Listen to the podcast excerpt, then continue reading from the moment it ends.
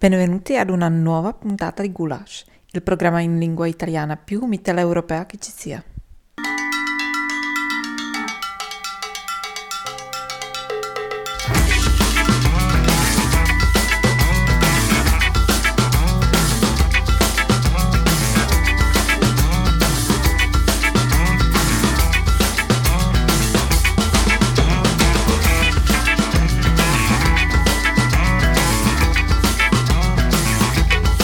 Avviciniamo verso l'estate e forse a un certo punto questa trasmissione dovrà finire, non ci abbiamo ancora pensato Francesco, io sono Tino da Praga. Francesco da Trento, ma eh, se vuoi possiamo fare che questa è l'ultima puntata. Potremmo, ma cioè, forse dobbiamo dare un po' più preavviso ai nostri ascoltatori che si preparino mentalmente alla Ok, fine di La un'era. prossima sarà l'ultima puntata. O forse no, chi lo sa, Forse no. vediamo. No, non sarà l'ultima puntata. Dobbiamo anche riprendere in mano i contratti che abbiamo con Samba Radio e Radio Fragola, capire cosa avevamo promesso, quanti- quante puntate. Quindi, vabbè, andiamo avanti ancora un pochino. Bentornati tutti quanti, questo è Gulash, siamo su Samba Radio e siamo anche su Radio Fragola. Samba Radio se è mercoledì, Radio Fragola se è martedì. Dai, sapete bene come funziona sta cosa. Francesco, cos'altro c'è da dire? Che questa settimana non siamo andati in onda su Samba Radio perché ci sono stati dei problemi tecnici il mercoledì, ma avete comunque la, la possibilità, avete avuto la possibilità di recuperare o venerdì in replica oppure con il podcast che poi puntualmente Tino ha eh, messo a disposizione. E poi dobbiamo dire che non abbiamo niente da dire sull'Hockey Club, no? Perché il campionato è finito, ho guardato se c'erano delle news eh, interessanti, non c'è niente, tutto, tutto tace, quindi bene così, bene così. Quando non si dice niente su qualcuno vuol dire che tutto va bene. Cioè, la notizia è che la prossima stagione giocherà nella prima serie, nella Serie A, come diciamo noi, del, del- del campionato nazionale di hockey ceco. giusto? se riescono a iscriversi, perché poi iscriversi a un campionato di prima categoria necessita di soldi e quindi vedremo se Jaromir Jagr li avrà per Ah. iscrivere la squadra. Aspetta, ah, dici che ci sono problemi? Hai avuto No, no, non ho idea No. così. Volevo dire fare finta di essere un bene, esperto. i temi di oggi di Gulash, e qua già si apre un problema, perché di cosa parliamo a Gulash? Parliamo di Gulash, cioè proprio del Oggi è piatto la gu- puntata. La puntata di Gulash. È cioè la puntata con la L maiuscola. ben due blocchi sul goulash, sul goulash ovviamente io non c'entro niente, mi smarco totalmente da questa cosa. L'origine del goulash eh, come prima cosa e poi anche il goulash nel mondo, le varianti poi di come è stato recepito, accolto nelle altre culture, negli altri paesi. Parleremo poi de- del ricordo, un ricordo di Ernesta Bittanti Battisti, una grande donna che comunque ha legato la sua storia alla città di Trento e non solo e poi del Bolsanese Museum, il museo sul social housing e sulle persone che lo abitano a Bolzano, in alcuni quartieri di Bolzano. Che giorno è oggi, Francesco? Oggi che giorno è? Eh, oggi è il 9 maggio Guarda che gancio. e quindi non potevamo che proporvi la canzone 9 maggio di Liberato. Questo è Gulash, Samba Radio e Radio Fragola. Buon ascolto. 9 maggio mi è scordata T'hanno visto che tornava insieme a Nat Non mi sente, non mi pensa Tengo cuore che non può portare pazienza.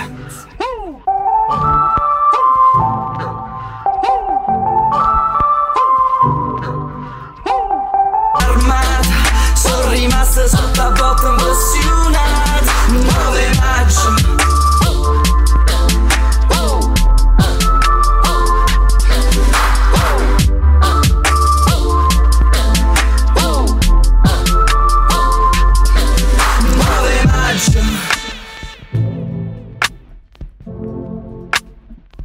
Questo era Liberato con il brano 9 maggio, d'ora in poi metteremo sempre una canzone che ha come titolo la data del giorno della registrazione della puntata.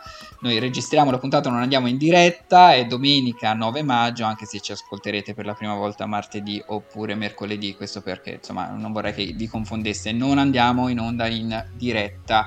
Parliamo di, del goulash. Perché ho guardato la scaletta della puntata scorsa e ho detto ma che noia, ma che noia, ma che noia. E allora ho detto forse bisogna mettersi del cibo ogni tanto perché piace.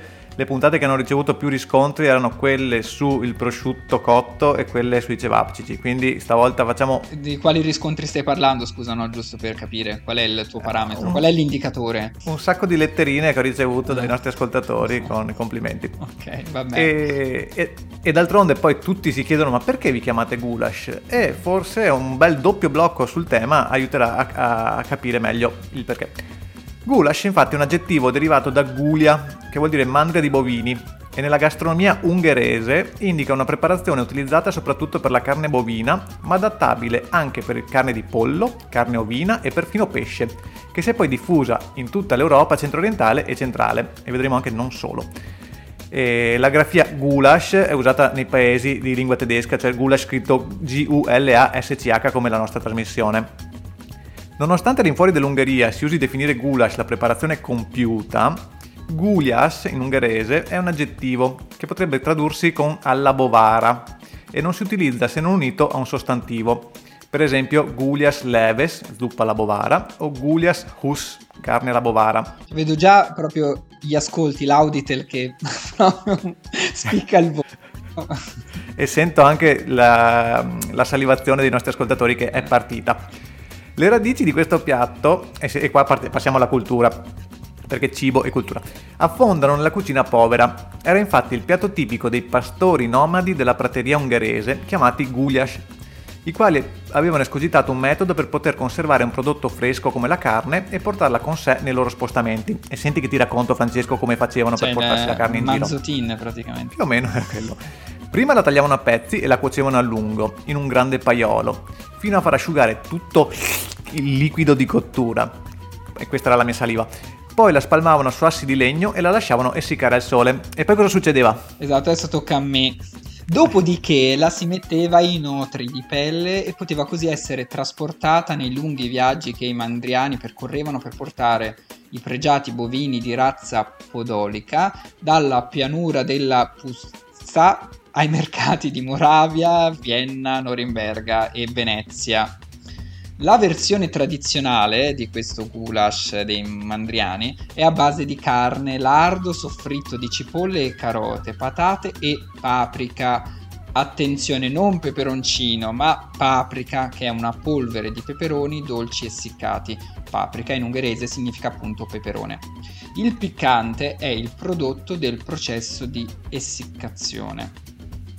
Questo prodotto che caratterizza il goulash in modo peculiare all'inizio non era utilizzato, cioè questa paprika. Ehm, la paprika venne aggiunta solo alla fine del XIX secolo, quando il piatto iniziò a diffondersi nei paesi circostanti, finendo anche sulle tavole delle famiglie borghesi e assorbendo giocoforza i gusti locali. Penserete che sarà finito qua l'argomento. No, no, no, abbiamo altre cose da dire su Gulash, molto ancora più interessanti, ancora più entusiasmanti, dopo la canzone che è Jungle di Millie Turner. I am fake, don't know if you know it, and if you do, I'd never show it. Can you be fake, hun? Is it just me, babe? Caught in a jungle that has me tied. So I smart my eyes for the camera, but I frown in the rearview mirror. Swear at the driver, he's been racing me this far. There's no point in the jungle. We are the jungle. Run the jungle. Life is a jungle. In the jungle, we are the jungle. Run the jungle. Life is a jungle. In the jungle, we are the jungle. Run the jungle. Life is a jungle. Questa era Jungle di Millie Turner e Francesco nel, nello scorso blocco siamo riusciti a dire per la prima volta otri di pelle. Cioè tu avresti mai pensato di poter dire otri di pelle nella nostra trasmissione? No, proprio pensavo che non l'avrei mai detto in tutta la mia vita e invece l'ho detto. E invece ce l'abbiamo fatta grazie al goulash come primizia.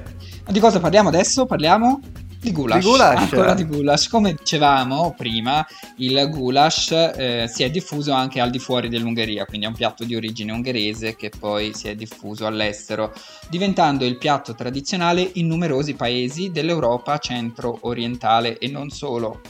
Usando come fonte Wikipedia, perché quella è la nostra fonte, scopriamo che varie versioni del goulash si trovano in Albania, Austria, Croazia, in Cechia, Slovacchia, Germania, Italia, Paesi Bassi, Polonia, Serbia, Slovenia.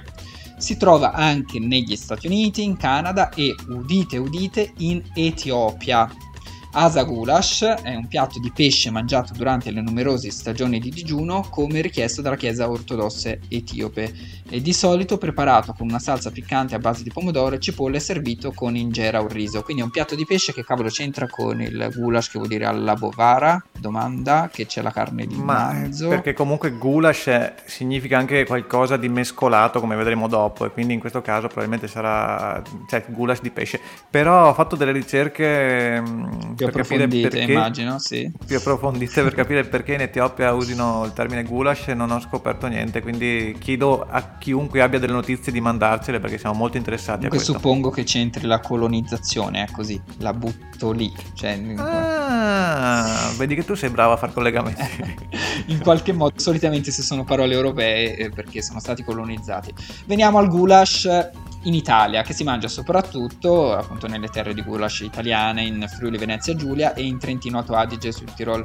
Il goulash alla triestina, attenzione, si differenzia da quello ungherese perché non contiene altre verdure se non le cipolle. Questo è molto importante, Ah. non confondete quello triestino con quello ungherese. Adesso ho visto che parte è tagliato, qui infatti si raccontava di come si faceva il goulash alla triestina, la paprika dolce, quella più piccante, e poi anche che il fatto che ci sia la stessa quantità di carne e di cipolla, questo Sì, è importante. Non si capisce il riferimento, cioè praticamente lui ha scritto questi blocchi, io dopo quando li ho visti ho tagliuzzato un pochino sul eh, documento condiviso, ma mh, vi assicuro che mi sono trattenuto, cioè insomma non ho tagliato quasi niente. Nella Repubblica Ceca, terra che mi ha accolto, e in Slovacchia, il goulash viene solitamente preparato con carne di manzo, sebbene esistano varietà di maiale, e viene servito con gnocchi di pane bollito o al vapore, quelli che qui si chiamano knedliki. In Slovacchia, più, tica- più tipicamente con il pane. Nei pub è spesso guarnito con fette di cipolla fresca ed è tipicamente accompagnato dalla birra. La birra può anche essere aggiunta allo stufato durante il processo di cottura. Le varietà stagionali di goulash includono goulash di cervo o cinghiale. Un'altra variante popolare di goulash è il segedinsky goulash, eh, con carne di maiale e con krauti. E poi c'è il burst goulash con i würstel e patate e che va mangiato col pane, attenzione, non con eh, i, i knedliki ma con il pane questo. Potrebbe- si potrebbe andare avanti probabilmente all'infinito, perché le varianti probabilmente sono ancora di più. Attenzione che goulash in ceco si scrive G-U-L-A e la S con un cicciolino sopra, importante.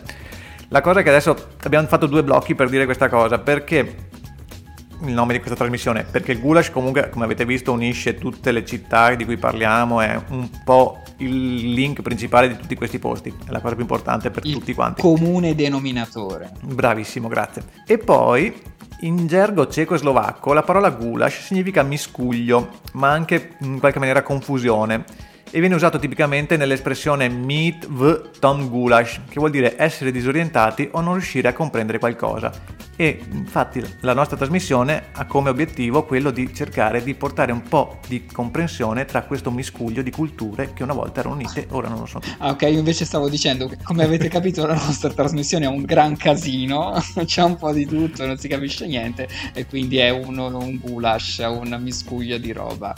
Penso che valga di più la tua. Mm. Andiamo con la musica, ascoltiamo i Leoniden con il brano Blue Hour. Remember the darkness.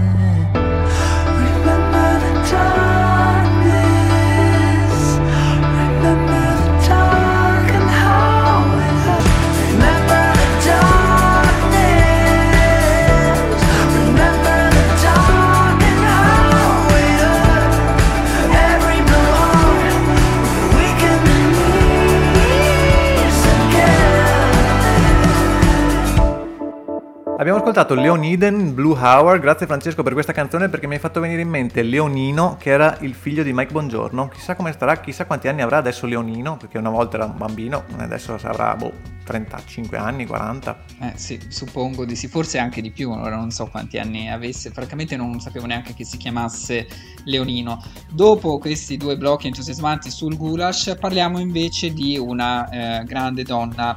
Il 5 maggio è stato non solo l'anniversario della morte di Napoleone, i fusi come immobile, bla bla bla bla, ma anche il 150 della nascita di Ernesta Bittanti Battisti, Battisti perché è stata anche la moglie di Cesare Battisti, docente, scrittrice, giornalista, socialista, antifascista.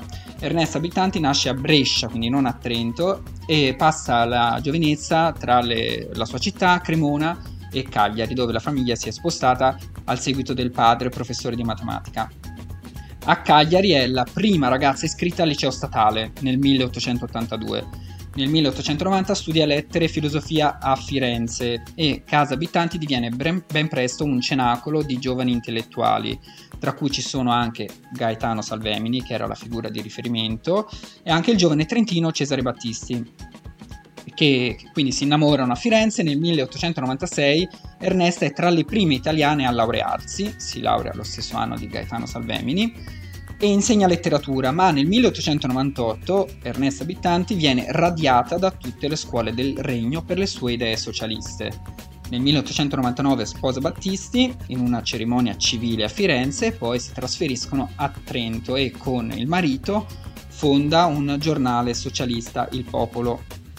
Ernesto Abitanti Battisti si batte quindi per l'abolizione della pena di morte, che era ancora in vigore nell'impero asburgico, e anche per il divorzio. Nel 1901 nasce il primogenito Luigi, detto Gigino, che poi sarà anche sindaco di Trento, e poi anche gli altri figli. La notte di Capodanno del dicembre 1908 Ernesta Abitanti Battisti va a Messina per portare aiuti ai terremotati. Nel 1908 ci fu un terrificante terremoto che distrusse la città, ci furono tanti morti e mh, Gaetano Salvemini, che aveva conosciuto a Firenze, aveva la cattedra eh, all'università a Messina e perse tutta la famiglia, i cinque figli, perse la moglie, perse la sorella, lui fu l'unico sopravvissuto di quel terremoto. E ancora, il giorno in cui il marito eh, viene impiccato, al castello del Buon Consiglio dagli austriaci, Ernesta è a Padova. Apprende con certezza dall'esecuzione solo 5 giorni dopo, il 17 luglio. Le fotografie degli ultimi momenti di Battisti e degli austriaci che ridono attorno al cadavere indigneranno mezza Europa. Ernesta si batterà per tutta la vita contro l'uso strumentale che si tenterà di fare della memoria di suo marito. Antifascista, dopo l'assassinio di Giacomo Matteotti si reca pol- polemicamente alla fossa del Buon Consiglio per velare di nero, in segno di lutto, il cippo che segna il luogo dell'esecuzione di Battisti. La sua opposizione alle leggi razziali fasciste del 1938 fu assoluta e in aperto atto di sfida il 19 febbraio 1939 fece pubblicare sul Corriere della Sera un necrologio per l'amico ebreo Augusto Morpurgo. Dopo l'8 settembre 1943 si rifugiò con i figli a Lugano in Svizzera. Da quel paese si adoperò per l'accoglienza dei rifugiati ebrei dall'Italia e collaborò con i partigiani della Val d'Ossola, ai quali si era unito anche suo figlio Gigino Battisti. Ernesta Abitanti Battisti morì a Trento nel 1957 a 86 anni. Interessante questa storia, non la sapevo, eh, nuovo, nuovo mito personale Ernesta Abitanti Battisti.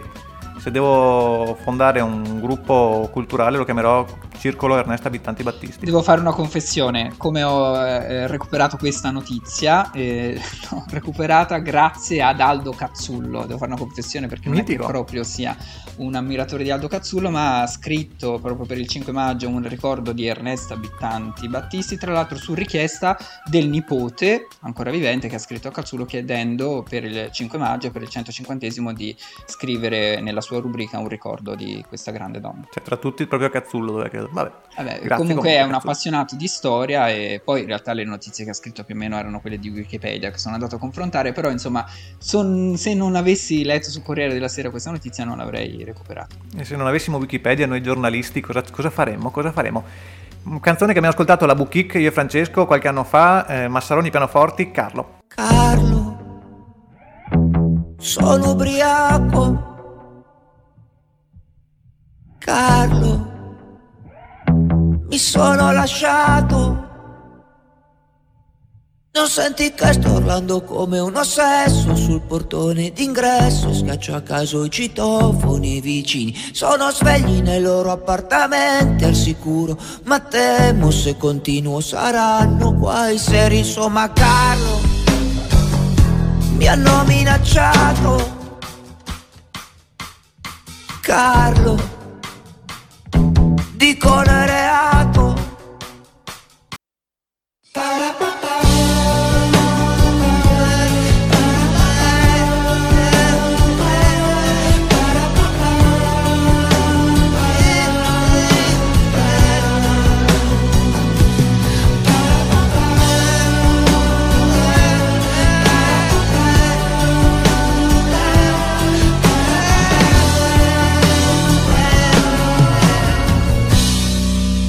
Abbiamo appena ascoltato Massaroni Pianoforti, eh, che è l'artista e il cantante, con il brano eh, Carlo, questo è Gulash, su Samba Radio e Radio Fragola, Francesco Ettino al microfono. Arriviamo a parlare del Bolzanism Museum, quindi andiamo a Bolzano. Bolzanism Museum che riapre ed è il primo esperimento in Italia di museo sul social housing e le architetture popolari. Sul sito del Bolzanism Museum si legge questo museo racconta ad abitanti, visitatori e turisti la storia dei quartieri Don Bosco ed Europa Novacella di Bolzano, dei luoghi che li caratterizzano e de- delle persone che li abitano. Accompagnato da giovani storyteller, scoprirai l'epopea dello sviluppo urbanistico e sociale di Bolzano Ovest, esplorerai architetture popolari progettate da importanti architetti lungo tutto il Novecento, ascolterai le storie delle persone che hanno abitato e che ancora abitano questa parte della città riapre in questo periodo perché siamo in fase di riapertura dopo insomma, le chiusure per il lockdown, però questa iniziativa è stata inaugurata l'anno scorso a luglio 2020 ed è eh, l'evoluzione di un esperimento di mediazione urbana tra le architetture popolari di Bolzano Ovest e i loro abitanti, avviato da Cooperativa 19 e Campo Marzio nel 2017 grazie ad un bando promosso dall'Ufficio Politiche Giovanili della provincia di Bolzano. A giugno 2021, quindi a breve, il museo riaprirà e ripartiranno le Bolzanism Walk, quindi delle passeggiate per il quartiere, passeggiate teatrali alla scoperta dei quartieri con nuovi percorsi rispetto all'edizione 2020. A condurle saranno giovani del territorio e proprio in questi giorni il Bolzanism Museum ha aperto le iscrizioni per diventare i narratori del museo attraverso un workshop gratuito intensivo di due settimane dal 17 al 30 maggio, un percorso formativo gratuito di storytelling e performance con i registi Flora Sarubbo e Christian Mayer e l'attore Lucas J. Datos. Lo scopo di questa call è selezionare il team di ragazzi che accompagneranno i visitatori in un cammino guidato attraverso il quartiere che può essere definito come un percorso a metà strada tra una pièce teatrale, un racconto narrato ed una passeggiata interattiva. Che voglia che mi farebbe di andare a fare una bella passeggiata a Bolzano. Eh, Con queste belle giornate di sole che sono arrivate anche qui, ci verrei volentieri. Più avanti. più E la cosa particolare appunto che non si fa una passeggiata nei monumenti storici, le chiese, ma sul- tra le case popolari e l'edilizia sociale popolare che ha anche una sua storia del Novecento. Ecco, questa è il- la particolarità che quindi sono i quartieri periferici, tra cui il quartiere Don Bosco di cui abbiamo anche parlato in una puntata precedente. Quindi molto pericoloso è non portate i bambini perché eh, sarà molto pericoloso. Scherzo, eh, non è vero, non è vero. Non è vero. Ecco, eh, boh, abbiamo fatto il nostro compitino anche questa volta, puntata secondo me importantissima per la, nostra trasmissione perché oggi abbiamo svelato un po' il core, il tema del- di, di tutto quanto quello che abbiamo fatto in queste puntate attraverso il goulash, la descrizione del goulash. E, Sì, boh, sì, no, infatti è molto importante, sono d'accordo con te. Ricordiamo quando andiamo in onda su Radio Fragola il martedì alle 17.35, su Samba Radio mercoledì alle 19 e il venerdì alle eh, 14 in replica sempre sul sito sambaradio.it ci potete ascoltare, se no in podcast che trovate sul sito di Samba Radio, Spotify, Apple, Google Podcast e anche le altre applicazioni simili. Abbiamo anche la pagina Facebook, Gulash On Air, scritto tutto attaccato in cui potete trovare gli aggiornamenti e anche insomma eh, si ricordano gli appuntamenti della nostra trasmissione. Bene, chiudiamo con una ballatona che mi è venuta in mente ieri. Non so se tu la conosci, Francesco, Nick Cave e Kylie Minogue. No, in Eh, generale niente non mi piacciono proprio le ballate come genere, c'è proprio una cosa che mm, non ascolto Eh, volentieri. invecchierai anche tu, inve- invecchierai anche tu e comincerai a, a ritenerle più importanti. Non potrai ballare sempre tutta la vita. Comincerò ad ascoltare November, November Rain. Allora, la canzone è Where the Wild Rose- Roses Grow. E buon ascolto, ci sentiamo tra una settimana perché ci siamo ancora. Eh. Se avete creduto che era l'ultima, no, non è vero. Ah, Tra poco, ciao.